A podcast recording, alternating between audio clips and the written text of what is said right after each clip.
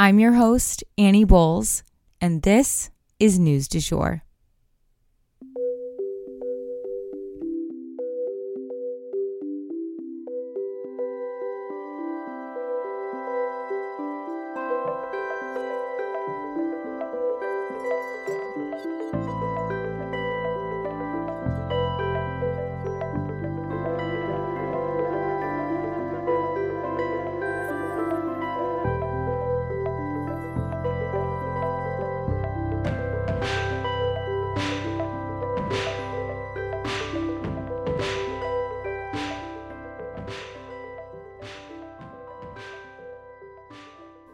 Hey, you guys, and welcome back to the News du Jour, a calmer space to consume the news. So, I wanted to remind you guys, you know, if you're a little hungover today because you had too much fun at Sunday Fun Day, I wanted to remind you we have a 20% off code for you guys for Liquid IV. Go online, get your Liquid IV now so that next time you have a hangover, it is literally within reach. Again, 20% off. Liquid IV is my number one way to beat a hangover or get over being sick or recover from a tough workout.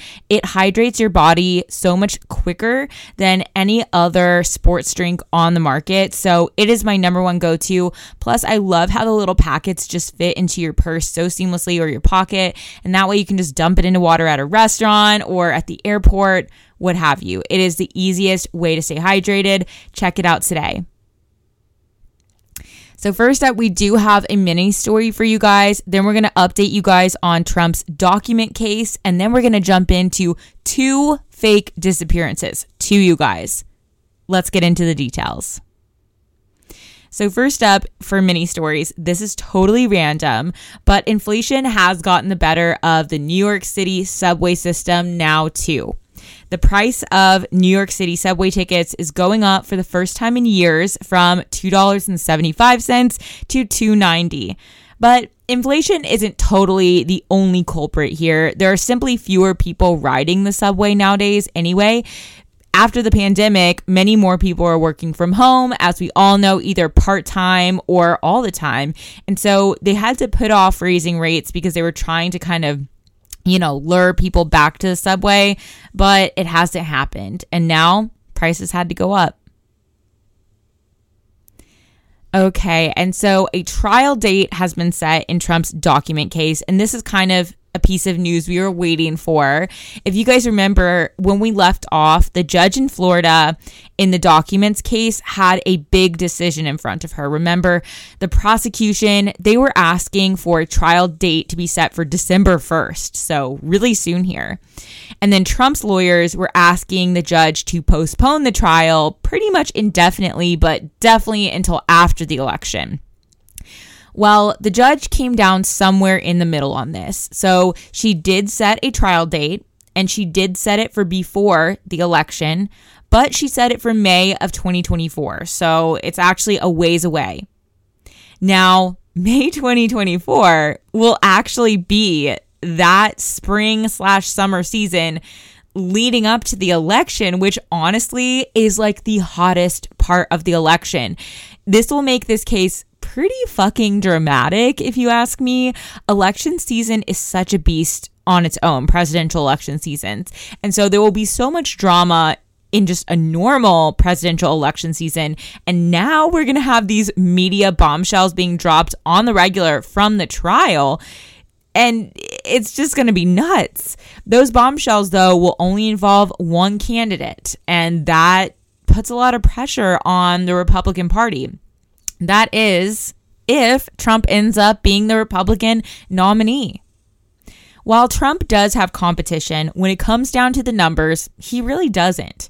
He is far and away the Republican Party's top candidate when their voters are polled. So it will definitely be interesting to see if the Republican Party decides that Trump's legal issues are too much to take on, or if they will simply go with him because he is the candidate with the biggest numbers. We'll just have to wait and see. And next up for today, we are going to talk about not one, but two stories of abductions being faked that have come out in the past month or so. Pretty crazy. Let's get into the details. So, first up, of course, we have to talk about Carlee Russell. So, I posted a snippet about Carlee onto our Instagram stories, and you guys responded that you did want to hear more about what happened in this case. So, I'm going to break it down for you guys. In case you haven't had time to go down the TikTok rabbit hole that is Carlee Russell, I wanted to paint a very full picture of you for you guys about what this case is really all about. And to fully understand it, I think we need to go back in time and really start with the Gabby Petito phenomenon because it really set the stage for what happened with Carlee Russell's case. Do you guys remember how when Gabby Petito went missing, every media outlet, every influencer, anyone with a pulpit was screaming her name to the rooftops? It really put that national pe- pressure onto the perpetrator and helped her case get resolved more quickly than it otherwise would have, albeit with a very tragic ending. But following that moment, there was a distinct discussion nationally about how white women who society views as pretty helpless and very innocent are by far the ones who garner the most media attention when they go missing. So we as a nation have come to this realization and have reckoned with this. So when Carlee Russell went missing in Alabama, let's just say it was like striking a match to the gasoline of that national conversation. Carlee was undeniably beautiful. She had a great job. She called her mom to say she had seen a baby on the side of the road by itself and she stopped to check on that baby when she might have gone missing. So she definitely seemed like a good person trying to do the right thing who was caught in a bad position. So here's the thing, guys. Black women and women of color generally, especially Indigenous women too, have been covered on this podcast time and time again as they go missing and are murdered at higher rates. So I never want to hear anyone misconstruing this case to represent a whole community of people who are perpetually victimized. That said, this case did take a major plot twist that none of us were expecting. But before we get caught up in that plot twist, I did want to take a step aside for a moment about a quick note about how she went missing. A week or two prior to her going missing, a podcast called Radio Rental, which is very popular. You know, it's kind of true crime, kind of scary story type podcast they put out an episode about a young woman who was almost lured into the woods when she saw a baby on the side of the road alone and crawling. She stopped her car, got out, only to notice that it was a baby doll that had a string tied around its neck being pulled into the dark woods. She obviously immediately jumped back in her car and sped off. She informed the police, but this radio rental episode of this podcast, well, it kind of informed the world about that situation. And so when Carlee went missing and she said she had stopped to help a baby on the side of the road, I did note that to my husband because, again, that radio rental episode had just come out like one or two weeks before this happened. And I said, What are the chances? to my husband? But I more meant like, it was really unfortunate that she hadn't heard that episode in time to know better than to stop. She fell for this ruse. That's how I felt about it. But now that we have heard the plot twist, I kind of feel the opposite. I wonder if it's possible that that radio rental episode may have inspired her to do what she did. When police arrived where Carlee said she had seen this baby crawling, they found Carlee's car, her wig, her cell phone, her uneaten takeout in the car, and her purse. Alarm bells immediately went off all over the internet, and TikTok in particular lit the fuck up with this case. You could not scroll two videos down without another influencer who is raising awareness about Carlee. And thank God, right? I mean, we need more action like this, swift action. But just two days later, when Carlee came strolling back into her neighborhood with $100 stuffed into her sock, let's just say the police had some questions. Prior to her disappearance, a number of items went missing at Carlee's workplace. She had very suspicious internet activity, such as Googling, you know, how to steal cash from a cash register, or do you have to pay back an Amber Alert? Right before she disappeared, she also made a stop at Target where she bought a bunch of snacks, like large amounts of Cheez Its, and those snacks were not found in her vehicle, suggesting that she took them with her wherever she had gone. She had also searched for the film Taken, which is all about a teen girl who gets abducted. When Carlee showed up, she had an elaborate story about a red haired man and a woman who had abducted her, put her inside an 18 wheeler, undressed her, and took photos of her. The police in this area then held a press conference, essentially saying that her story simply wasn't adding up and that they were still investigating. And that's when they revealed these details that thrust her story into new light.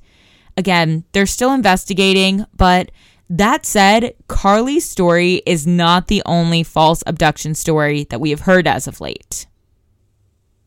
So there was a boy in Houston, Texas, who allegedly went missing eight years ago. And he was found this month, and it looks like he may have been home the whole time. This child's name is Rudolph or Rudy Farias. Rudy supposedly went for a walk in 2015 with his dogs and vanished. He had some mental disabilities, and his family had feared the worst. So they alerted the police and got a GoFundMe started. For years and years, his mother continued to attest to the police that her son was still missing and she urged them to keep looking. She said that he had been devastated by the death of his older brother in a motorcycle accident and maybe took off because of that.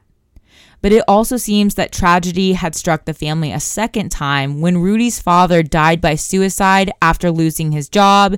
He was found to be a part of a ticket rigging scheme in the Houston police force.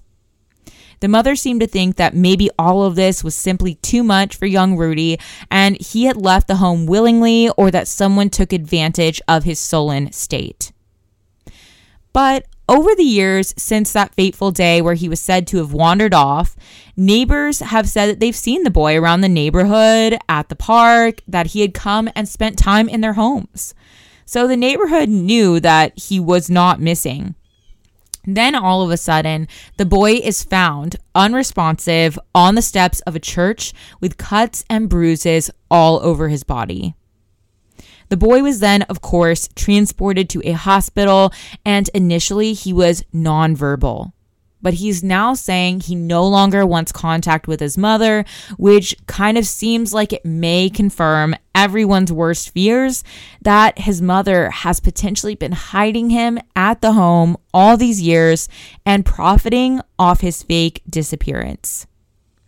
The police are continuing to investigate this situation as well. Let's hope that they can get to the bottom of things, but most importantly, keep everyone safe. And that is the news du jour. Today, I wanted to leave you guys with the quote If you tell the truth, you never have to get your story straight. If you enjoyed this episode, please subscribe on whatever podcast platform you use to listen.